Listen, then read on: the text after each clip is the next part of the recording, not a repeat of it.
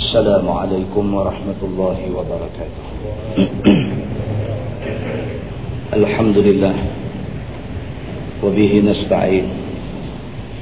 أشهد أن لا إله إلا الله وحده لا شريك له.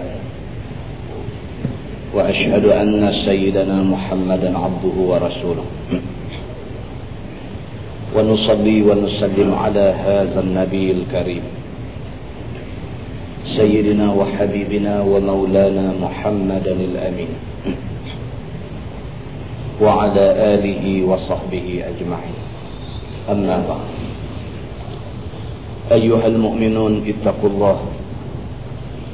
أوصيكم وإياي بتقوى الله. فقد فاز المتقون. Muslimin dan muslimat mudah-mudahan dirahmati Allah Subhanahu wa taala. Hadis ni diriwayatkan oleh seorang sahabat Nabi yang bernama Abdullah bin Amru bin Al-As. Kita selalu dengar nama Amru bin Al-As. Dia sahabat Nabi. Amru bin Al-As dia waktu dia nak mati kalau kita jumpa baca hadis dia Amru bin Al-As dia waktu dia nak mati. Apabila dia diziarahi oleh sahabat-sahabat dia dia tak mau tengok muka orang yang ziarah dia. Ni Amru bin Al-As. Orang duduk balik kanan dia beralih balik kiri. Orang duduk balik kiri dia beralih balik kanan. Dia tak mau tengok muka orang yang mai jumpa dia. Dan dia menghabiskan masa dia dekat-dekat nak mati ni dengan mengadap dinding saja. Dia tak mau tengok muka siapa pun. Bila orang tanya dia, pasal apa kamu jadi macam ni? Amru bin Al-As kata, dia kata aku sedih mengenangkan diri aku. Aku ni dia kata ditakdirkan Allah Subhanahu Wa Taala melalui tiga zaman. Zaman yang pertama dia kata zaman aku benci kepada Islam, aku benci kepada Nabi wasallam. Itu zaman jahiliah, zaman aku belum masuk Islam. Aku tidak boleh dengar tentang Islam dan aku tidak boleh tengok muka Nabi Muhammad dan aku tak mau dengar nama Nabi Muhammad. Kalaulah aku mati pada masa itu, dia kata, apakah kesudahan hidup aku? Tapi Alhamdulillah, dia kata dia tak, dia tak mati pada masa dia benci Nabi ni. Sebaliknya, Allah izin dia melalui zaman kedua. Iaitu zaman dia kenal Nabi sallallahu alaihi wasallam, dia kenal Islam dan dia jadi orang kuat Nabi dan orang kuat Islam. Kata Amru bin Al-As, dia kata kalaulah Allah matikan aku masa tu, masa aku tengah duk sayang Nabi, masa aku tengah duk jadi orang yang begitu sekali memperjuangkan Islam, dia kata alangkah baiknya kesudahan hidup aku.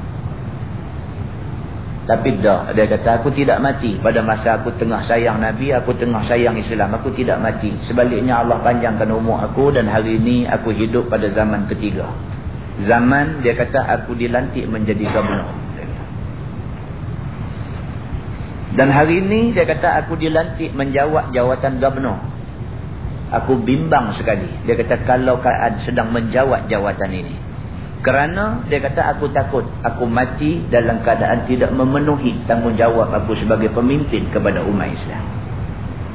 Dan ke, maka dengan kerana itu dia kata aku terlalu sedih maka aku tak sanggup nak jumpa siapa juga yang mai ziarah aku pada hari ini. Ni Amru bin Al-As bapa kepada Abdullah yang meriwayatkan hadis ini.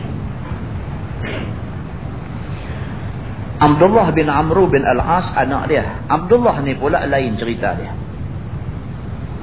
Satu hari dia dipanggil oleh Nabi sallallahu alaihi wasallam. Abdullah bin Amru bin Al-As dia dipanggil oleh Nabi sallallahu alaihi wasallam. Bila mai jumpa Nabi, Nabi kata ke dia, Nabi kata alam ukhbar annaka tasumud dahra wa taqra'ul qur'ana kulla lailah. Nabi kata aku nak tanya kamu, betul tak betul orang bagi tahu dekat aku, orang mai report dekat aku bahawa kamu ni Abdullah kamu ni satu orang manusia yang tiap-tiap hari puasa. Lambat jumpa siang nak puasa. Tiap-tiap hari kamu puasa. Wa taqra'ul Qur'ana kullal lailah. Dan orang bagi tahu dekat aku bahawa kamu tiap-tiap malam habiskan masa malam dengan membaca Quran. Nabi panggil sahabat dia Abdullah bin Amru bin Al-As. Nabi tanya sahabat ni. Nabi kata betul tak betul. Orang main repot dekat aku. Kata hang ni ekstrim dalam agama. Aku mendapat laporan daripada sahabat-sahabat lain. Mengatakan hang ni siang puasa. Tak pernah hari yang hang tak puasa. Melainkan tiap-tiap hari yang hang puasa. Dan orang bagi tahu dekat aku. Bahawa kamu ni Abdullah didapati tiap-tiap malam. Lepas semayang sunat kamu baca Quran. Seolah-olah kamu nak khatam Quran malam tu juga. Faqultu Abdullah kata aku jawab ke Nabi. Dia kata bala ya Rasulullah walam urid bizalika illa al-khair dia kata bahkan ya Rasulullah betul lah kalau itu yang depa report dekat kamu memang betul Aku tiap-tiap hari aku puasa dan malam memang aku tak tidur. Aku semayang sunat dan aku baca Quran sampai cerah. Qala Nabi sallallahu alaihi kata dia lagi. Dia kata walam urid bidzalika illal khair. Dia kata aku buat begitu tidak ada tujuan lain melainkan aku nak buat kebaikan. Dia kata. Aku nak buat pahala. Tiap-tiap hari aku puasa. Tidak pernah aku tak puasa. Tiap-tiap malam aku tak tidur. Aku isikan malam dengan semayang malam. Dengan baca Quran dan sebagainya. Aku buat semua benda ni. Aku tidak berhajatkan yang lain. Illal khair. Melainkan aku nak Allah bagi kebaikan pada aku. Bukan nak tunjuk ke orang. Bukan aku nak merosak diri aku. Tak. Sebaliknya, aku tidak harap benda lain dalam dunia ni. Melainkan aku harap kebaikan di sisi Allah. Subhanahu wa ta'ala. Qala Nabi sallallahu alaihi wasallam. Nabi bila dengar penjelasan Abdullah bin Amr bin Al-As ini, Nabi kata kat dia. Nabi kata fasum sauma Allah Daud alaihi salam. Nabi kata puasalah kalau nak puasa. Puasa itu tidak salah. Tetapi puasalah kamu seperti mana puasanya Nabi Allah Daud alaihi salam. Nabi Daud alaihi salam ni dia sum yauman wa aftir yauman. Ha, dia puasa sehari, sehari dia buka puasa. Nabi Daud alaihi salam dia hari-hari yang dia lalui ini selang hari. Selang hari dia puasa. Hari ni puasa, esok dak. Lusa puasa, tolak dak. Dia macam tu. Kalau betul kamu rajin nak buat ibadat puasa ni, Nabi SAW kata dekat dia, maka puasalah seperti mana puasanya Nabi Daud. Selang sehari. Jangan tiap-tiap hari. Nabi kata fa innahu kana a'badan nas kerana sesungguhnya Nabi Daud itu adalah manusia yang paling kuat beribadah. A'badan nas. Satu orang manusia yang cukup kuat ibadah. Kalau Nabi Daud puasa sehari, buka puasa sehari, puasa sehari, buka puasa sehari, itu sudah dipanggil a'badan nas, paling kuat beribadat, hang tak boleh lebih kuat daripada tu. Kerana hak tu dah cukup kuat. Ha, itu maksud Nabi ni. Nabi kata waqra'ul waqra'il Qur'ana. Nabi kata kalau nak baca Quran bacalah, tidak salah Nabi kata. Tapi biarlah khatam sebulan sekali. Jangan nak perhabis malam tu juga. Bacalah Quran. Nabi kata, kerana baca Quran itu benda yang baik. Fi kulli syahri. Tapi cukuplah sebulan sekali khatam. Bila Nabi SAW nasihat macam tu kat dia, kata Abdullah bin Amru bin Al-As, dia kata, Ya Nabi Allah, inni utiqu afdala min zalik. Dia kata, Ya Nabi Allah, wahai Rasulullah. Dia kata, aku mampu. Aku boleh buat lebih pada tu. Semangat. Ni yang kata semangat. Eh dia kata nak puasa selang sehari tak syok pasal saya mampu tiap-tiap hari puasa. Maka saya kalau boleh nak buat tiap-tiap hari. Nabi kata jangan. Selang sehari. Kerana selang sehari itu amalan Nabi Daud. Dan Nabi Daud itu a'badan nas. Orang yang paling kuat beribadat. Kamu jangan jadi lebih kuat daripada dia. Kerana dia paling kuat Dah dia kata ya Rasulullah aku mampu dia kata. Makna dia apa? Makna dia dia nak buat lebih pada tu. Dia nak puasa tiap-tiap hari dan tiap-tiap malam dia tak mau tidur, dia nak baca Quran. Begitu. Qala Nabi sallallahu alaihi wasallam. Nabi kata kepada dia, okeylah, lah macam ni. Nabi kata, faqra'hu fi kulli 20. Nabi kata lah macam nilah. Baca Quran tu bagus. Tapi biarlah khatam 20 hari sekali. Pak tak sah sebulan sekali. Nampak dia nak pulun lagi. Nabi kata okeylah lah macam ni lah. Kalau hang rajin 20 hari sekali khatam. Jangan lebih pada tu.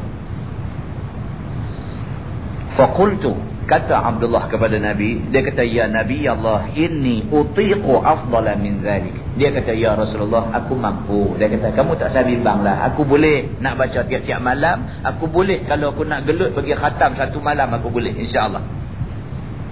Semangat. Qala Nabi sallallahu alaihi wasallam. Nabi kata dekat dia faqra'hu fi kulli ashrin. Nabi kata lah macam nilah. Sepuluh hari sekali khatam. Lagu tu ada rian. Lagu tu boleh duduk cawang lagu tu. Kan? Mula Nabi kata sebulan. Sebulan sekali khatam cukup. Itu dah cukup baik. Ada ah, kata tak dia boleh. Nabi kata okey lah. Kalau tak. Lah puluh hari. Dan dia kata dia boleh. Nabi kata okey. Lah ni sepuluh hari. Nabi kata sepuluh hari sekali khatam. Kuntu. Kata Abdullah bin Amr bin Al-As. Dia kata ya Nabi Allah. Inni utiqu afdalan min dhalik. Dia kata, Ya Rasulullah, aku mampu. Dia kata, tak usah, tak usah susah hatilah pasal aku. Aku mampu. Aku boleh. Kalau aku nak gelut bagi khatam satu malam, aku boleh. Dia kata, insyaAllah. Tak usah bimbang ke aku. Qala Nabi sallallahu alaihi wasallam faqra'hu fi kulli sab'in wa la tazid ala dhalik. Ha, cengih sikit dah. Nabi kata lah ni macam ni. Yang ni last dah aku nak cakap. Faqra'hu fi kulli sab'in. Nabi kata kamu baca Quran tapi setiap seminggu sekali khatam. Tiap tujuh hari sekali khatam.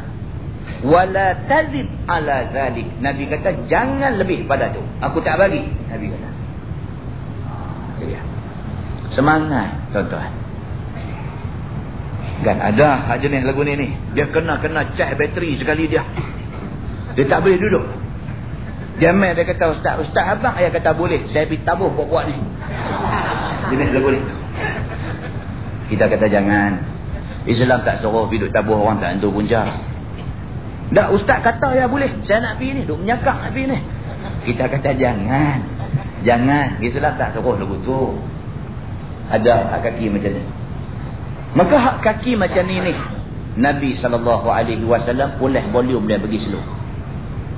Volume dia terah sangat. Nabi pula bagi seluruh. Nabi kata sabar. Jangan duk gelut sangat. Kita ada masa panjang lagi untuk buat kebaikan ni. Tak usah duk gelut. Tak usah duk nak perhabis dalam sehari semalam. Begitu. Bila Nabi SAW tegaskan macam tu. Nabi kata, Faqra'hu fi kulli sab'in. Kamu nak baca Quran, baca. Tapi tujuh hari, satu minggu, sekali khatam. Dan jangan sekali-kali kamu buat lebih daripada tu. Nabi tegas dengan dia. Kata Abdullah bin Amr bin Al-As, kata dia, fashadadtu fashuddida alayya. Aku tak peduli yang Nabi kata, aku pulun juga. Dia kata. Nampak ni? Ni, hatta dengar cakap. Dia kata, fashadadtu, maka aku pulun juga. Dia kata. Walaupun Nabi kata tujuh hari sekali khatam, aku tak peduli. Pasal aku rasa aku boleh. Aku duk, takut Nabi duk ingat aku tak boleh. Padahal aku boleh. Aku tak peduli. Nabi larang aku, aku pulun juga fashuddida alayya ternyata bila aku pulun benda ni dah jadi satu berat pada aku berapa hari tuan-tuan nak boleh tak tidur malam ni berapa hari malam ni tak saya tidur baca Quran sampai cerah esok puasa pula lagi malam esok puasa apa tak tidur baca Quran sampai cerah lusa puasa pula lagi tiga hari masuk hospital balik buntah dia ni ni bila Nabi SAW nasihat, dia tak peduli nak buat juga. Dia rasa dia boleh buat. Saya boleh. Dia kata, kerana saya mempunyai semangat, Malaysia boleh. Dia ni jenis macam ni. Dia rasa dia boleh. Dia nak buat. Hak orang kata tak boleh, dia nak buat juga. Bila macam ni punya semangat tu ada kat dia, dia langgar arahan Nabi sallallahu alaihi wasallam. Dia langgar dia buat juga apa yang dia nak buat. Fashuddida alayya. Maka akhirnya amalan itu menjadi berat pada aku. Wa qala nabi sallallahu alaihi wasallam nabi dapat tahu. Nabi dapat tahu syekh ni tak dengar nasihat dia. Nabi dapat tahu. Nabi panggil dia pula sekali lagi Nabi panggil dia, Nabi kata dia kata, Innaka la tadri, la'allaka yaqulu bika umur Nabi SAW kata kat dia, yang duk belut pasal apa? Tahkah Tuhan bagi dekat hang umur yang panjang? Nabi kata. Nabi kata yang duk belut pasal apa? Saya dah nasihatkan jangan sampai macam tu. Saya nasihatkan supaya jangan sampai tiap-tiap malam tak tidur. Baca Quran semata-mata. Yang duk belut ni pasal apa? Nabi kata. Sebaliknya kata Nabi, innaka la tadri la'allaka yaqulu bika umrun. Hang tak tahu. Nabi kata, tahkah Allah subhanahu wa ta'ala tahu hang ni, hang akan jadi manusia yang panjang umur esok. Qala, kata dia kata, fasirtu ila alladhi qala lin nabi sallallahu alaihi wasallam. Dia kata sungguh dia kata seperti mana yang dikata oleh Nabi sallallahu alaihi wasallam. Aku panjang umur dia kata. Nabi kata kat dia, hang tak satu gelut sangat. Dah kata Tuhan bagi hang panjang umur, kau esok hang tak larat kot nak buat ibadat. Buat ni, jangan sampai menjadi beban dekat kita. Buat hak mana Tuhan suruh buat. Hak mana Nabi suruh buat. Hak mana Nabi larang, jangan sampai menyusah diri, kita jangan buat. Dah, hak Nabi kata jangan, dia nak buat juga. Nabi kata esok, Tuhan bagi hang umur panjang, kau hang tak terbuat kot benda tu. Apa kata Abdullah bin Amr bin Al-As? Dia kata fasirtu ila alladhi qala lin Nabi sallallahu alaihi wasallam. Sungguh dia kata macam yang Nabi kata, aku ditakdirkan Allah jadi manusia yang panjang umur. Dia kata. Umur aku panjang, dah tua dah. Aku masih lagi boleh lagi duduk bangkit duduk berjalan pergi ke sana sini. Kata dia falamma kabirtu. Apabila aku dah ada pada umur yang tua. Wadidtu anni kuntu qabiltu rukhsata nabi Allah sallallahu alaihi wasallam. Bila aku dah umur aku dah cukup tua pada masa tu barulah aku teringat dalam hati aku kalaulah dulu aku turut kelonggaran yang diberi oleh nabi sallallahu alaihi wasallam pada aku alangkah baiknya bila dia masa muda, dia pulun sampai bukan-bukan. Bila dia metor, dia tak larat nak buat, dia merasa bersalah. Tuan-tuan. Dia rasa bersalah.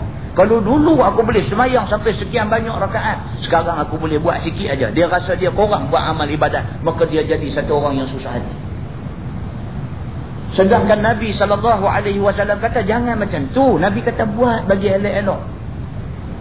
Buat bagi elok-elok. Buat ni, jangan sampai kita ni boleh jadi jemu. Kerana di dalam sebuah hadis lain Nabi sallallahu alaihi wasallam ada menceritakan hadis riwayat daripada Aisyah radhiyallahu anha. Satu hari kata dia Nabi sallallahu alaihi wasallam balik ke rumah Aisyah. Bila sampai di rumah dia kata wa indaha imraah. Nampak Aisyah tengah duduk sembang dengan satu orang perempuan di rumah. Faqala Nabi sallallahu alaihi wasallam. Nabi sampai-sampai balik tengok Aisyah duk sembang dengan satu perempuan yang Nabi tak kenal. Nabi tanya Aisyah, "Man hadhihi?" Nabi kata, "Siapa ni dia ni?" Siapa dia ni perempuan yang main ni? Jawab Aisyah, "Hadhihi fulanah tazkuru min salatiha." Aisyah kata dia ni ada satu orang lah kawan aku dan dia mai dia duk cerita dekat aku tentang dia ni rajin sembahyang. Ada satu orang perempuan pergi, ke rumah Aisyah isteri Nabi, pergi duk cerita dekat Aisyah ni, dia ni rajin duk semayang lagu tu, lagu ni dan sebagainya. Dia duk main cerita tentang dia ni rajin semayang. Qala Nabi sallallahu alaihi wasallam, "Ma alaikum bima tutiqun." Nabi bila dengar macam tu, Nabi kata, "Ma, ma makna sudah, sudah. Sudah." Nabi kata aku tak mau dengar. Ma Mana dia intaha. Sudah berhenti. Berhenti. Kita sudah cerita dah. Nabi kata. Aku tak mau dengar. Alaikum bima tutiqun. Nabi kata ibadat sunat ni buat takat yang mampu. Jangan duk ulun sampai akhirnya kita jadi rosak. Tak nak. Ada tuan-tuan. Hak jenis macam ni sampai tak peduli anak bini sampai apa kena nak beribadat kepada Allah. Nabi SAW pun beribadat. Tapi Nabi jaga keluarga dia. Maka Nabi tak mau jadi fitnah orang yang ikut dia tiba-tiba jadi punah ranah tunggang langgang keluarga kerana ikut Nabi Muhammad. Maka orang kata cuba tengok tu ikut Nabi Muhammad tengok apa jadi dekat keluarga dia. Oh, Nabi tak mau fitnah macam ni. Maka Nabi SAW bila duk mai cerita macam ni mai duk habak dia ni ibadat sampai lebih-lebih sangat. Nabi kata mah. Nabi kata sudah sudah. Dah duk cerita. Alaikum bima tutiqun. Nabi kata kamu kalau nak buat ibadat takat yang kamu mampu. Jangan sampai membebankan kamu. Fawallahi la yamallu Allahu hatta tamallu. Nabi kata demi Allah aku bersumpah dengan nama Allah bahawa sesungguhnya Allah Subhanahu wa taala dia tidak akan jemu memberi pahala. Tapi yang takutnya kamu yang jemu Nabi kata. Nabi kata demi Allah Tuhan ni bagi pahala dia tak jemu. Daripada zaman Nabi Adam dulu Sampai kita hari ni Sampai anak cucu kita Sampai kiamat Allah duk bagi pahala ni Dia tak jemu. Siapa buat ibadat Dia bagi pahala. Allah tidak jemu Nak bagi pahala Kepada orang buat baik. Tapi orang tu Yang kita takut Takut hari ni Dia semangat sangat Bulan depan dia jemu Ada tak ada tuan-tuan Jadi macam ni Ada Saya mengajar di Satu masjid di Tanjung baru ni ada satu orang perempuan. Nak jumpa juga-juga dengan ustaz ni. Nak jumpa juga-juga. Ha. Apa hal?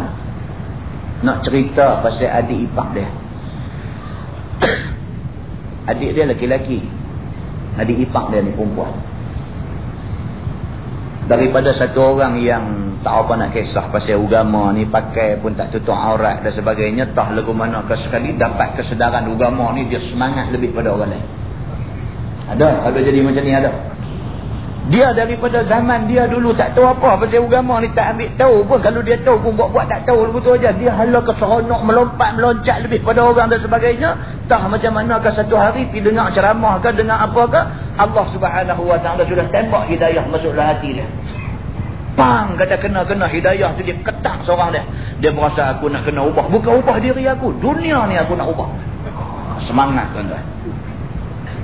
Alhamdulillah. Masa hari sedang tu. Alhamdulillah. Tapi persoalannya berapa hari nak tahan. Yang ni yang kita takut. Kalau dia boleh tahan lama sampai mati. Alhamdulillah.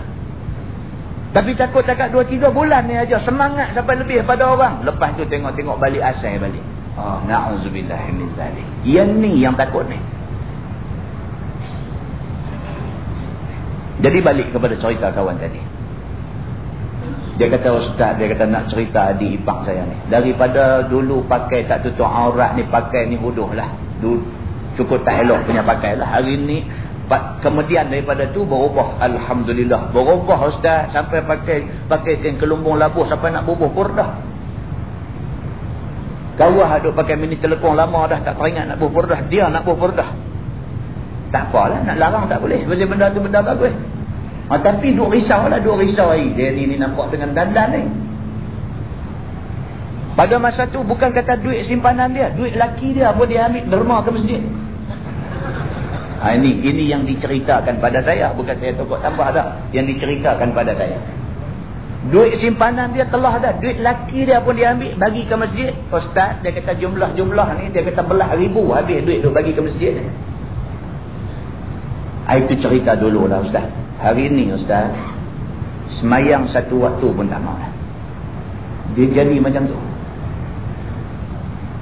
Sat saja Sat saja hak berubah pergi jadi sampai bersungguh-sungguh ni Sat saja Hari ini semayang satu waktu pun tak mahu Maghrib pun dia tak mahu semayang Ustaz Yang ni lah yang jadi kebimbangan kami semua ni termasuk suami dia. Dan suami dia Allah ni pun main makan nasi rumah kami dah. Tak makan nasi rumah dia lah. Dan dia kata pula kat suami dia, dia kata anak kita ni, hak anak anak bongsu kita ni umur 15, dia kata saya minta abang cerai abang saya. Bukan orang muda, tuan bukan orang muda. Ni yang cerita ni anak bongsu pun nak pergi umur 15 dah. Dia kata bila anak ni umur 15, dia kata saya minta abang cerai abang saya. Dia kata, dia tak boleh hidup dengan abang ni, sebab abang ni jenis orang semayang. La wala quwata illa billah. Berubah langsung dengan hari tu ni. Yang itulah dia kata yang nak jumpa ustaz nak tanya macam mana nak buat ustaz. Kami ni tak tahu fikir. Tak tahu fikir. Kita nak kata apa? Kita boleh dengar cerita dia, boleh main cerita di taman kriaknya. Kita nak buat apa? Bukan kita. Nabi Muhammad sallallahu alaihi wasallam sendiri, Nabi kata innama ana qasim. Nabi kata sesungguhnya Aku ni qasim, aku ni ditugaskan oleh Allah sebagai pembahagi. Aku membahagikan ilmu kepada orang dan Allah Subhanahu wa taala Tuhan yang memberi hidayah. Nabi kata. Anak Qasim. Aku ni kerja duk bahagi ilmu. Aku boleh habang aja ilmu. Aku boleh cerita apa yang Allah suruh aku cerita. Tapi soal nak bagi hidayah. Nak bagi sedang orang yang dah jadi tak sedang. Itu luar daripada kuasa aku. Itu kuasa Allah subhanahu wa ta'ala. Tapi apa pun. Tengok hadis-hadis Nabi SAW. Hadis Nabi dia kata apa? Bila mai satu orang di rumah Aisyah. Duk cerita aku duk buat semayang tu, semayang ni dan sebagainya. Aisyah habaq dekat Nabi. Nabi kata mah. Nabi kata sudah, sudah. Tak sudah cerita kat aku, aku tak mau dengar. Alaikum bima tutiqun. Nabi kata buat takat yang mampu. Jangan buat sampai lebih daripada kemampuan. Tuan-tuan, karan ni kalau dia overload, apa jadi? Dia trip lah. Dia padam habis. Surah Taman Kerian ni duk biasa, duk biasa pasang 6 biji lampu aja. Waktu maghrib, waktu isya duk biasa pasang 6 biji lampu aja.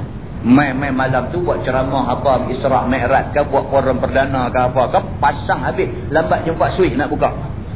Apa jadi? Overload. Karan ni dia overload. Dia load lebih daripada sepatutnya. Bila load lebih, dia trip dekat tu. Pang, kata gelap habis semua. Karan tu pun tak mampu nak tanggung apabila orang overloading dekat dia. Dia tak mampu. Dia trip di situ. Manusia pun serupa tuan-tuan. Bila kita duk load dekat dia lebih daripada hak dia boleh terima, dia putih wayar tu tak terpakai langsung. Ha, yang ni kita takut. Dan yang ni lah yang Nabi SAW nak pesan dekat kita. Itu sebab tuan-tuan saya kata Islam tidak boleh hidup dengan semangat. Islam hidup di atas kefahaman ilmu. Islam hidup di atas kefahaman ilmu. Kalau kita marah dekat satu benda, kita tahu pasal apa kita marah. Kita marah kerana benda yang kita marah tu dia menghina Islam. Maka kita marah dia. Kita bukan marah batang tubuh dia. Kita bukan marah hidung dia. Kita hai, apa? Kita bukan marah apa-apa yang ada pada dia. Itu maksud dia. Tapi kita marah kerana dia suka tu bercakap. Yang cakap dia ni nampak duk serendah Islam. Yang tu kita marah. Tak sah lah kalau hantar reti tak sah cakap. Ha, kita mahu lagu tu muslimin dan muslimat yang dirahmati Allah sekalian. Jadi Islam dia hidup di atas apa? Di atas ilmu. Kita kena ada ilmu maka kita reti. Pasal apa kita kritik satu orang? Pasal apa kita tak setuju dengan satu orang? Pasal apa kita marah dekat satu orang? Pasal dia orang-orang ni dia tidak senang dengan apa yang Islam suruh buat maka kita tidak senang dengan dia. Begitu. Kemudian Nabi SAW kata, Wallahi, demi Allah, la tamalullah hatta tamallu. Allah tidak jemu nak bagi pahala. Kamu buatlah sikit-sikit amalan. Tuhan akan bagi pahala. Yang takutnya, kamu jadi jemu. Muslimin dan muslimat yang dirahmati Allah sekalian, hadis itu hadis sahih, riwayat Al-Bukhari dan Muslim. Kita ambil aktifan. Ha, kita ambil aktifan. Jadi kita insafi diri kita. Kita main di sini. Saya yang bercakap bukanlah lebih pandai daripada tuan-tuan. Tetapi saya menyampaikan apa yang ada dalam kitab depan saya. Dan tuan-tuan main di sini dengan tujuan apa? Hak mana yang dah ada ilmu tentang benda ni dengar. Nak jadi tazkirah. Peringat balik. Hak mana yang tak tahu lagi. Ini satu tambahan ilmu kepada kita. Dan setelah Allah bagi dekat kita satu dua ilmu. Yang disertai dengan kefahaman ilmu kita tunaikan tuntutan ilmu itu. Kalau semua orang ada semangat yang macam ini Allah bantu Islam. Islam akan duduk di tempat yang istimewa selepas daripada ini insyaAllah. Bahrul Mazi jilid 15 muka surat 183 muka surat 183 kita sampai masalah yang di bawah. Kita masih lagi berada bawah tajuk besar iaitu ma jaa fi alamatid dajjal. Kita masih lagi berada di bawah tajuk tentang alamat-alamat dajjal. Muka surat 183 bawah sana dia kata masalah orang-orang Islam menghantam Yahudi. Ini di antara tanda kiamat ialah menjelang akhir zaman Allah Subhanahu wa taala akan bagi kekuatan kepada orang Islam. Dan pada waktu itu orang Islam akan bangkit dan melawan Yahudi Selama ni Yahudi buat kita. Tuan-tuan tahu seluruh dunia lah ni yang menjadi tangan kotor di sebalik yang kita duk nampak ni ialah Yahudi. Yahudi mereka boleh bersahabat dengan Kristian. Atas dasar nak pelingkup orang Islam. Mereka boleh bersahabat. Yang kata musuh Islam ni mereka boleh jadi ahzab.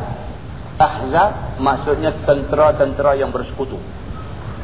Ahzab daripada perkataan Hizbun. Hizbun maksudnya satu geng. Ahzab maksudnya banyak banyak geng. Mereka ni bersatu jadi satu pasukan. Yang pasukan ini tujuan dia satu saja. Nak perjahanam Islam. Jadi jangan kita melihat Kristian, kita melihat Yahudi, kita melihat agama-agama lain ini sebagai kumpulan yang berasingan. Tak boleh. Sebaliknya mereka ni adalah kumpulan yang satu ketika nak berhadapan dengan Islam. Mereka boleh berpakat untuk memusnahkan Islam. Allah subhanahu wa ta'ala bagi tahu dekat kita, dia kata bahawa Islam dekat nak kiamat esok akan jadi kuat. Dan kekuatan Islam dengan dibantu oleh Allah subhanahu wa ta'ala ini akan berjaya menumpaskan Yahudi yang menjadi dalam di sebalik segala permainan kotor yang berlaku dalam dunia lain. Bulan lepas tuan-tuan, saya kata cerita tentang VCD Ambon menangis. Keluar pula satu lagi baru ni. Keluar pula tajuk apa ke baru ni. Yang ni lagi kasar tuan-tuan. Tunjuk, tunjuk depan-depan ni. Gaji kaki orang Islam ni. Gaji. Tunjuk, tunjuk, tunjuk hidup-hidup gaji kaki ni. Ada tajuk saya tak ingat lah. Bagi tengok baru ni. Muslimin dan muslimat yang dirahmati Allah sekalian. Benda ni, kita tengok tujuan dia apa? Tujuan dia supaya kita beringat. Kita beringat. Bukan kita beringat. Bagi ingat anak-anak kita ni. Anak cucu kita ni mau bagi ingat. Kita mau pesan dekat mereka. Hampa ni jaga baik-baik. Kata, hampa tengok ni. Sehat macam-macam ni tunjukkan anak-anak. Bagi anak-anak tengok. Bagi mereka tahu. Kata mereka orang Islam. Mereka ada musuh ramai keliling mereka yang sentiasa teringat nak pejahnam mereka. Maka dengan kerana ingat itu, mereka tidak terlena. Mereka tidak lalai dengan keadaan ada-ada depan mata Allah muslimin dan muslimat yang dirahmati Allah sekalian. Mudah-mudahan dengan ingat tu dia reti bahawa Kristian ni sebenarnya ada niat jahat pada dia. Baik, orang-orang Islam menghantam Yahudi. Tak kala zahir Dajjal dan telah datang akhir mautnya, maka turun Nabi Isa alaihi salam untuk membunuhnya. Dajjal ni dia akan turun dan kita dah baca pada bulan lepas bila dia turun apa dia buat. Dia akan punah ranahkan habis satu dunia ni kecuali Mekah dan Madinah dia tidak boleh masuk. Tempat lain dia pergi habis dan dia pelingkuk habis dia rosakkan habis dia buat macam-macam. Bahkan ada di kalangan kita yang hidup pada masa itu manusia yang hidup pada masa itu dia gergaji daripada kepala sampai belah dua dia letak sebelah kanan, dia letak sebelah kiri, dia lalu ke tengah. Yang kata Dajjal ni. Kemudian dia kata dekat orang lain hadut tengok. Dia kata, alas tu birabbikum. Bukankah aku Tuhan kamu? Dia kata, aku boleh bunuh orang ni. Nampak? Dia kata, dia belah badan bagi jadi dua, dia lalu ke tengah. Nak buktikan kata kawan tu dah terputus hidup. Lepas tu dia kata balik, bercantumlah kamu. Badan hak putih dua tadi tiba-tiba bercantum. Tiba-tiba bercantum balik bangkit berdiri jadi orang balik dia kata bukankah aku Tuhan kamu? Setelah begitu punya dahsyat Dajjal tunjuk pertunjukkan silat mata dia di depan manusia semua maka tibalah akhir mautnya. Ha, sebab apa? sebab Dajjal pun makhluk juga. Bila kata makhluk ada hari mati dia. Dajjal pun makhluk juga. Dia mengaku aja kata dia Tuhan tapi hakikatnya dia makhluk. Maka tiba hari mati dia Maka datang akhir mautnya turun Nabi Isa salam membunuhnya. Ha, dan disabitkan kematian Dajjal itu dengan Nabi Allah Isa salam. Turun Nabi Isa, Nabi Isa akan membunuh Dajjal ini. Ada di dalam satu riwayat kata Nabi Musa turun dengan memegang tongkat Nabi Musa.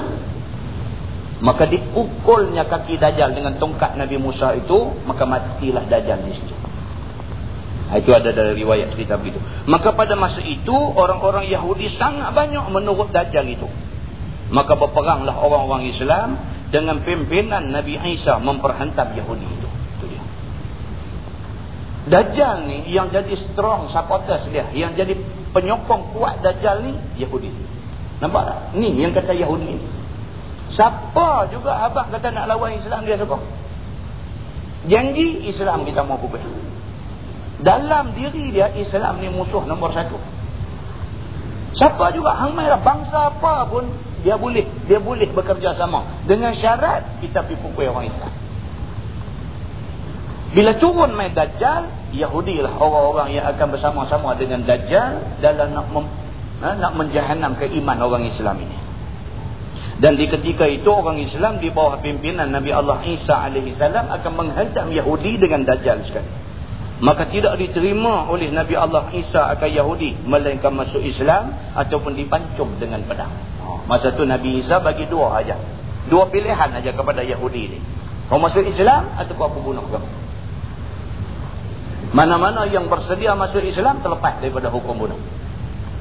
Mana-mana yang tak mahu masuk Islam sebaliknya dia kerah juga dengan pendirian Yahudi dia akan dibunuh oleh Nabi Allah Isa alaihi salam. Begitu Maka sampai lari orang-orang Yahudi dengan sebab kerahnya amuk muslimin itu. Amuk. Orang Islam mengamuk hari itu. Hari itu perang besar. Memang mengamuk sakan hari itu.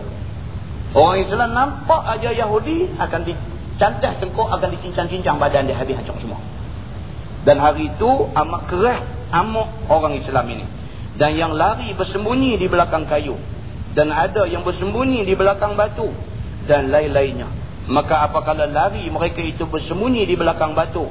Maka berkhabarlah batu itu kepada orang Islam serta diserunya. Wahai muslimin. Wahai muslim. Mari bunuh Yahudi yang berlindung di belakang aku. Itu dia. Masa tu Tuhan Maha Kuasa. Kalau ada Yahudi pergi menyorok balik batu. Batu bercakap.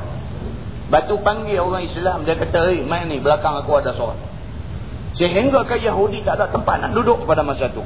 Maka begitulah juga kayu pun khabar seperti mana batu jua maka sekalian hal maka sekalian hal ini telah dikhabarkan oleh Nabi sallallahu alaihi wasallam kepada semua sahabatnya. Serta yang tersebut adalah hadis yang dikeluarkan oleh Imam At-Tirmizi.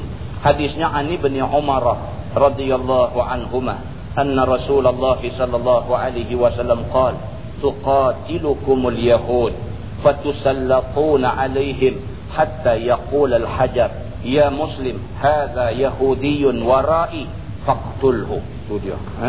maka diriwayatkan daripada seorang sahabat Nabi sallallahu alaihi wasallam. Nama dia Abdullah bin Umar radhiyallahu anhuma bahwasanya Nabi sallallahu alaihi wasallam telah bersabda ya memerangi akan sekalian kamu oleh orang-orang Yahudi. Ha? Nabi beritahu dalam hadis dia Nabi kata dekat nak kiamat hampa akan perang besar dengan Yahudi tetapi tiada mereka itu terlawan akan sekalian kamu. Oh, Nabi kata tapi perang sebelum kiamat ni Yahudi tak upaya nak buat dengan orang Islam ni. Menang orang Islam. Yahudi tak upaya nak buat. Kita ni tuan-tuan, kita boleh menang kalau ada semangat jihad. Kita boleh menang. Tuan kalau tengok apa nama VCD Ambon menangis tu berimpun puak-puak Islam di Ambon ni berimpun dalam masjid cari kain ikat kepala. Di kain tu tulis Allahu akbar. Ikat kepala. Sebelum tu bagi syarahan semangat dulu. Takbir Allahu akbar Allahu akbar semangat.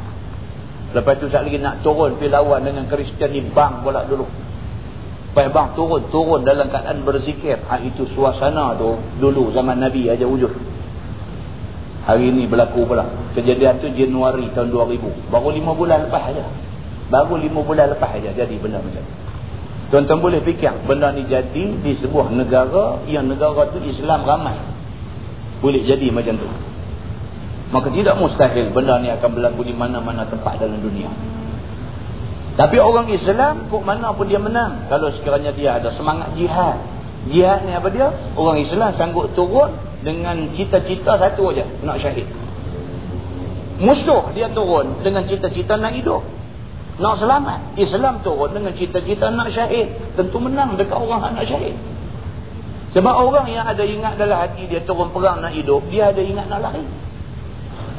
Bila dia nampak kalut sikit dia kira nak lari. Tapi orang Islam bila dia turun dengan ingat syahid. Dia nak cari dia nak cari syahid tu. Lagi nampak kalang kabut lagi dia nak pergi. Pasal apa? Pasal dia harap di situ ada syahid. Dia pergi. Bila dia pergi lari. Puan nak hidup ni lari. Nampak? Di situlah beza kekuatan Islam dengan bukan Islam. Dan yang paling utama ialah orang Islam bila turun dengan niat jihad yang benar, Allah Subhanahu Wa Taala tolong dia.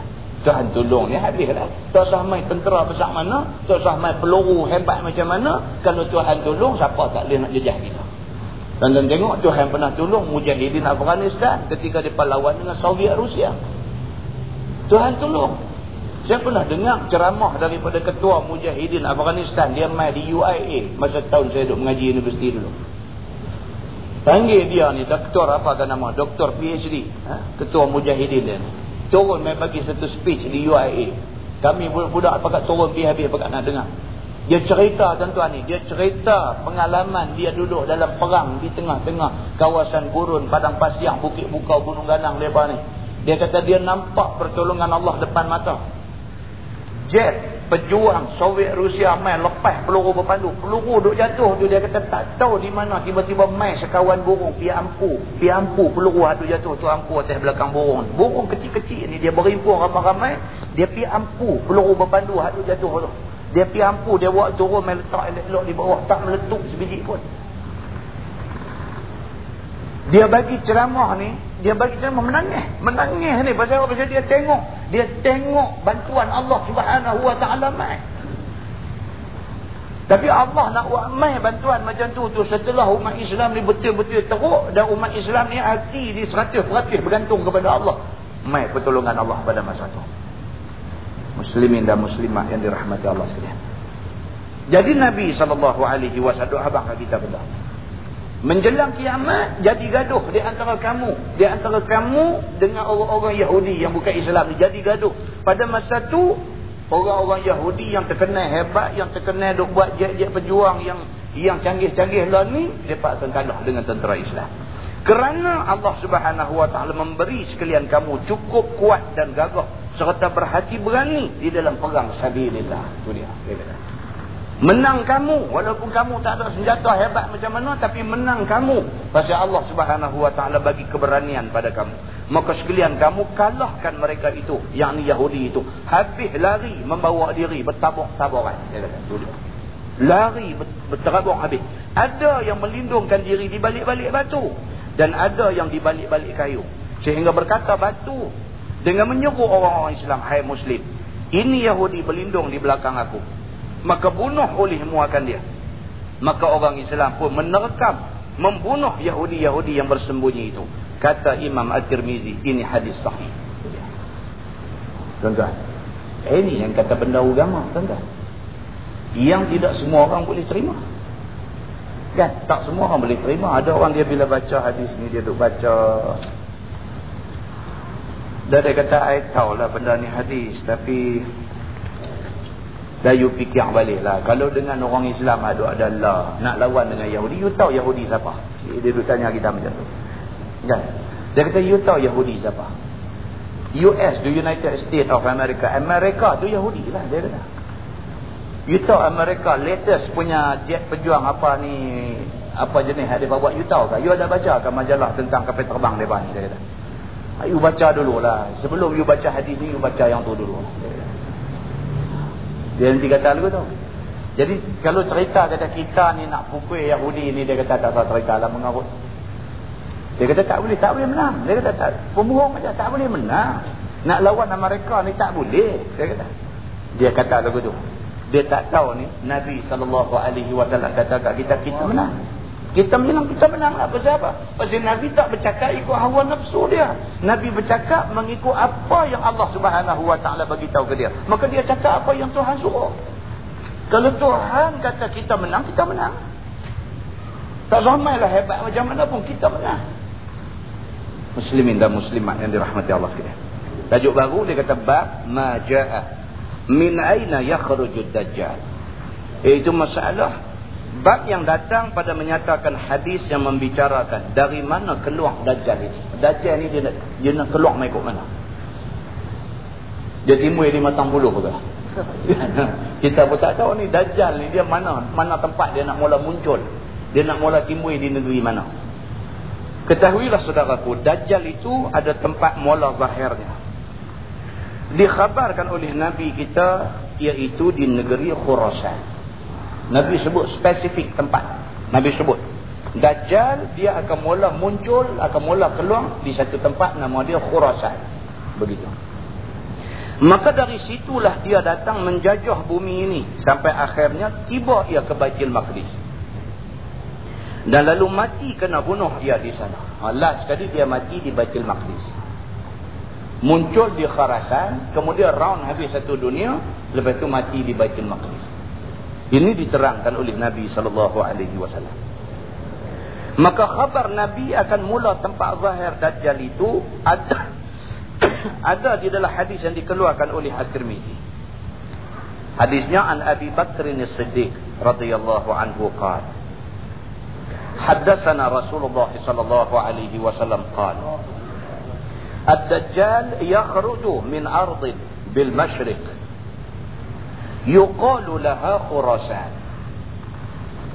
Yatba'uhu aqwamun ka'anna wujuhahum ka'anna wujuhahumul majjan al-mutarraqah diriwayatkan daripada khalifah Rasulullah sallallahu alaihi wasallam namanya Abu Bakar As-Siddiq radhiyallahu anhu. Katanya telah bercerita kepada kami oleh Nabi sallallahu alaihi wasallam akan hal dajjal dan juga diceritakan akan sifatnya dan dikhabarkan tempat mula keluarnya iaitu sabda Nabi wasallam Bermula Dajjal itu keluar ia daripada bumi di sebelah timur. Dipanggil orang baginya negeri Khurasan. Dia akan timbul di sebelah masyrik. Masyrik maksudnya timur. Iaitu di sebuah tempat yang Nabi sebut, dia kata, Yuqalulaha Khurasan. Dipanggil nama tempat itu dengan nama Khurasan. Saya dia abang, Khurasan ni di mana? Masalah. Khurasan itu di mana di mana tahu oleh Nabi sallallahu alaihi wasallam adakah ia pergi ke sana melihatnya ataupun dia mendengar kabarnya ini macam mana Nabi boleh tahu Khurasan ni Nabi pernah ke pergi apa nama lawatan rasmi ke Khurasan kata dia sebenarnya Nabi wasallam tahu negeri Khurasan itu bukan ia ada pergi ke sana melihatnya. Dah Nabi tak pernah pergi. Nabi tak pernah pergi. Ataupun ia ada mendengar khabarnya tak dan Nabi pun tak ada siapa main duk cerita ya Rasulullah Khurasan ni keadaan dia macam ni macam ni tempat dia macam ni. Tak ada tak ada. Nabi tak pernah dengar cerita orang dan Nabi tak pernah pergi bahkan ia tahu dan dapat memperkatakannya itu dengan petunjuk Allah subhanahu wa ta'ala juga dan Nabi sebut ni semata-mata Tuhan bagi tahu ke dia dan dia sebut begitu ni yang kata Nabi Tuhan habakkan dia dan dia sebut begitu saja dan negeri Khurasan itu ibu negeri bagi Banu Farsi. Bagi benua Farsi. Itu dia. Iran. Iran. Yang kata Khurasan itu di Iran. Dajjal akan mula timbul di Iran. Oh, itu ceritanya. Baik, sabda Nabi sallallahu alaihi wasallam lagi dia kata yatba'uhu aqwamun ka'anna wujuhahumul majan al-mutarraqah. Maksudnya menurut akan dia oleh segala kaum seolah-olahnya muka mereka itu sebagai perisai yang berlapis belulang. Yakni bulat mukanya dan kulitnya tebal rupanya. Serta timbul rupa daging mukanya itu dan tegak-tegak tubuhnya. Itu dia. Nabi cuma sebut macam tu aja dia kata. Dajjal muncul di sebelah Iran di tempat nama Khurasan. Muncul Dajjal ini terus ada pengikut dah. Ada dah orang ikut dia. Dan orang-orang yang ikut dia ni semua badan syendor. Hmm? Badan cekok-cekok kemat-kemat. Tak ikut ni. Dengan muka pakai topeng daripada belulang kulit. Pakai Batman ke maksudnya untuk ikut dia ni. Ha, dan sebagainya. Dan mereka ni lah orang-orang yang akan membantu Dajjal. Dalam usaha Dajjal merosakkan orang Islam yang ada di muka bumi. Dan kata At-Tirmizi dan pada bab ini ada riwayat daripada Abi Hurairah dan Siti Aisyah dan katanya lagi bermula ini hadis hasan lagi gharib. Begitu. Masalah. Peperangan besar dan terbuka Konstantinia akan jadi alamat keluar Dajjal. Bila berlaku benda ni maksudnya Dajjal nak keluar dah. Apa dia benda ni? Dia kata perang besar. Contoh kita dah lalu dua perang. Kan? Perang dunia pertama, perang dunia kedua. Perang dunia ketiga tak jadi lagi. Akan jadi. Akan jadi. Macam mana sengsaranya perang dunia ketiga hanya Allah yang mengetahui. Kita tak tahu sebab tak jadi lagi. Tapi benda ni akan jadi. Kan? Perang ni tentu jadi punya. Pasal apa? Pasal manusia dia tak habis dengan sifat tamak ni tak habis. Perang teluk dulu jadi pasal apa? Perang teluk. Iran dengan Iraq berperang. Lepas itu perang sampai dengan Kuwait dan sebagainya. Jadi perang teluk dulu ni pasal apa? Pasal telaga minyak aja. Punca mula-mula jadi itu pasal sebiji telaga minyak aja. Sebiji aja. Kawan ni kata telaga ni masuk dalam kawasan dia. Kawan ni kata kawasan dia. Punca yang tu aja. Tujuh tahun perang. Tujuh tahun perang kerana sebiji telaga minyak. Pasal apa? Pasal tamak lah. Iran pun Islam, Iraq pun Islam, Kuwait pun Islam, semua pun Islam. Ada datang tu perang tujuh tahun. Mati bukan sikit manusia, hak cedera ni bukan sikit, hak jadi cacat seumur hidup bukan sikit. Punca daripada sebiji telaga minyak. Itu perang sama-sama Islam. Belum lagi perang yang berlaku di antara Islam dengan bukan Islam. Tapi banyak pihak meramalkan akan berlaku perang besar di antara blok Islam dengan blok bukan Islam. Blok bukan Islam akan menjadi tentera ahzab, akan menjadi tentera bersekutu. Mereka akan pakai semua sekali. Amerika, Great Britain, Perancis, Jerman, semua negara-negara yang bukan Islam ni, mereka akan jadi satu tim nak pupui Islam daripada ada atas dunia ni. Mereka nak perancung habis, Islam ni kira tak mau ada dalam peta dunia. Akan berlaku benda ni. Akan berlaku. Satu masa akan berlaku benda ni. Dan apabila berlakunya benda ni. Maka itu sebagai satu tanda. Bahawa Dajjal nak keluar. Kiamat. Kira nak jadi kiamat. Dajjal keluar ni kira kiamat dekat lah. Begitu. Dan juga satu lagi tanda dekatnya Dajjal ni nak keluar. Ialah terbukanya Konstantinia. Terbukanya Konstantinia. Konstantinopol ni. Apa nama Turki lah. Lah ni Turki. Turki asal-asal dipimpin oleh Daulah Osmaniyah. Kerajaan Islam pimpin Turki dulu. Mereka berpegang kepada Quran dan Sunnah. Yang kemudiannya Turki ini apabila naik Kamal Ataturk ni dialah orang yang bertanggungjawab perandakan Islam di atas bumi Turki. Dia mula dengan perkara yang sekecil-kecilnya tak bagi orang belajar bahasa Al-Quran, ha, bahasa Arab ni diharamkan turut. Mula-mula start dengan tak boleh tulis di dinding kedai, di papan tanda kedai tak boleh tulis Jawi, pakai tulis-tulisan dia saja dan sebagainya. Lepas itu mai sampai satu peringkat tutup sekolah-sekolah agama. Lepas itu dia mai satu peringkat tu langkah yang dibuat oleh Kamal Atatürk. Mula start dengan tak bagi rakyat tengok tulisan Arab ni. Pasal apa? Pasal tulisan Arab ni merujuk kepada Quran dan Quran ini dia tak suka. Yang tu dulu. Lepas itu tempat-tempat yang asas pembelajaran dia bahasa Arab tutup pondok tutup, tempat-tempat mengaji hak agama tutup dan sebagainya. Kama Atatürk buat kerja macam tu. Kemudian lama kelamaan apa jadi? Lama kelamaan Turki jadi sebuah negara yang betul-betul sekular. Sehingga kan hari ini kalau sekiranya budak perempuan pakai tudung tak boleh masuk mana-mana universiti di Turki.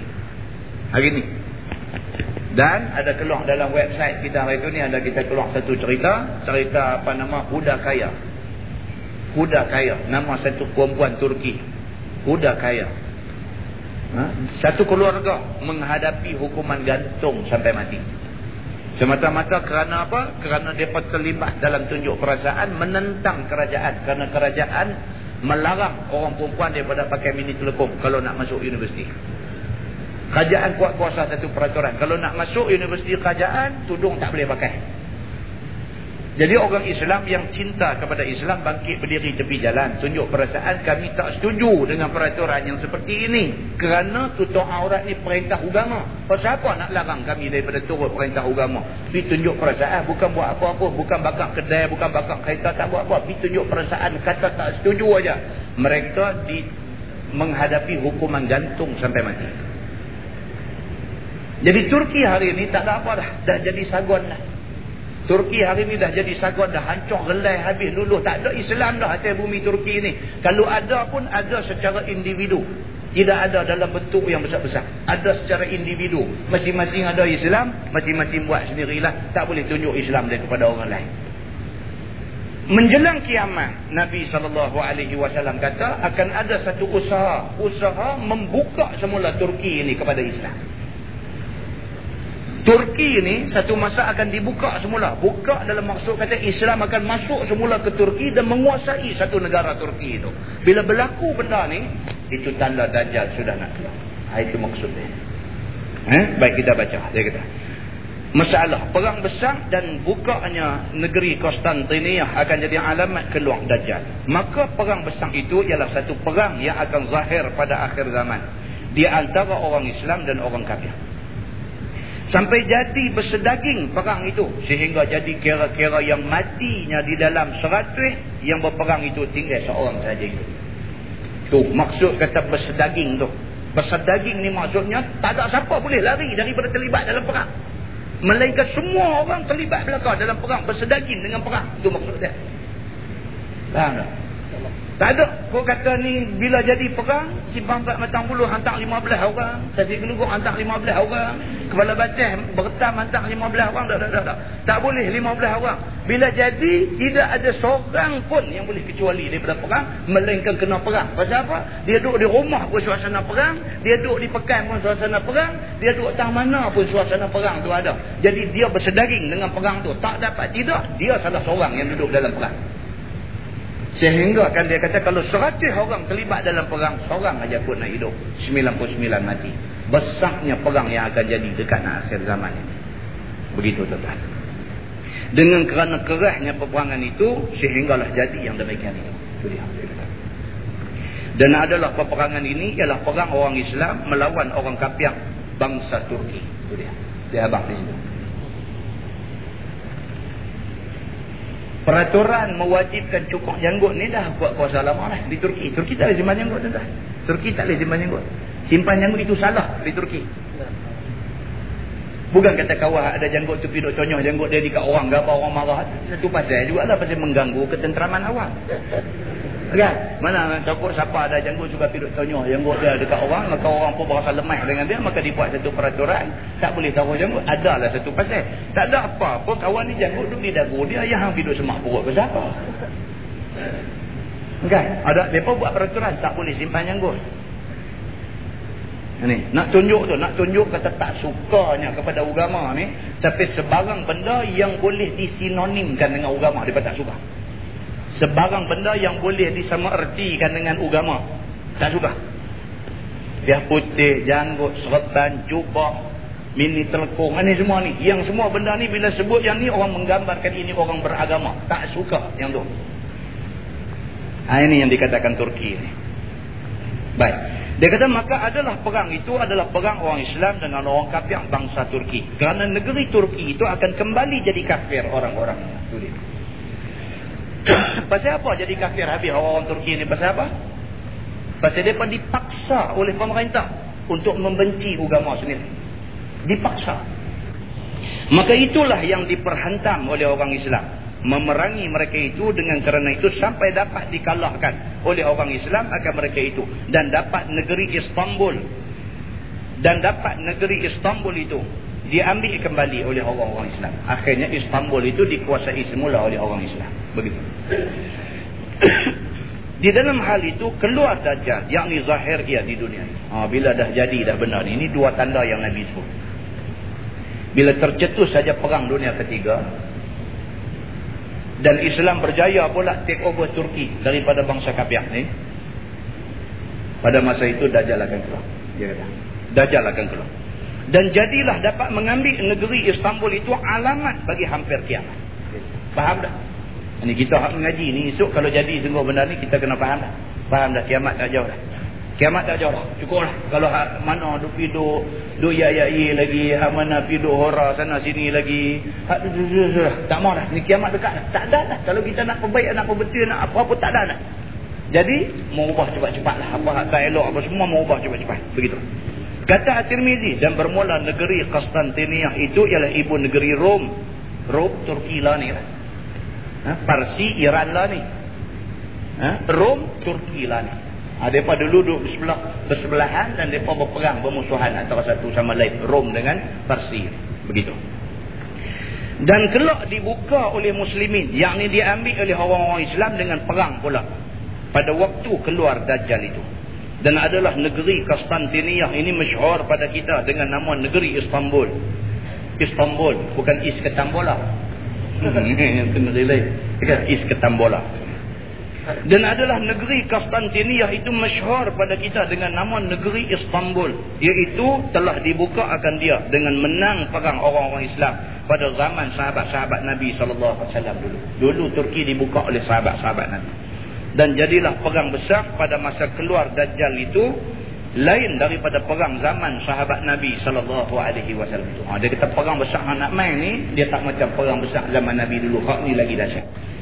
Nak boleh Allah tolong kita ni. Kita mau nak jaga agama dia sungguh-sungguh lah. Kita mau ada sensitif terhadap agama. Orang cerca agama sikit kita mau. Kita mau tunjuk kita tak suka. Tunjuk dengan macam-macam cara. Kan?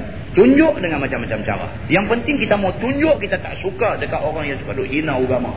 Kita mau ada sifat sayang agama macam tu, bermakna kita sayang agama. Bila sayang agama, Allah sayang kita. Dia macam tu. Dia ada dia ada cerita dia. Ha? Allah Subhanahu wa taala dia sifat macam tu. Dia muncul.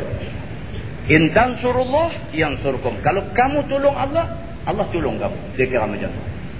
Kalau kamu pun buat tak peduli dekat agama Allah, tak ada pasal Allah nak tolong kamu, biar kamu habis mati pun tak ada guna apa. Simpan kamu pun tak ada tak ada pasal apa. Begitu. Nah, muslimin dan muslimat yang dirahmati Allah sekalian. Wallahu a'lam. Jadi, pada kita masuk bab ma jaa min fitnatid dajjal. Iaitu bab yang datang pada menyatakan hadis yang membicarakan fitnah dajjal. Lepas ini dia akan detail lagi satu-satu. Satu persatu apa dia fitnah yang dibawa oleh dajjal itu. Ha? Wallahu a'lam. Yang baik itu pada Allah, yang tak baik itu silap saya. Kita tangguh dengan tasbih kifarah dan suratul asr. Allahumma salli ala Muhammad fil awwalin wal akhirin wasallim wa radiyallahu tabaraka wa ta'ala an sadatina ashabi sayyidina rasulillah ajma'in. بسم الله الرحمن الرحيم. رضينا بالله ربا وبالإسلام دينا وبمحمد نبيا ورسولا. اللهم افتح علينا فتوح العارفين وارزقنا فهم النبيين بجاه خاتم المرسلين. اللهم فقهنا في الدين وعلى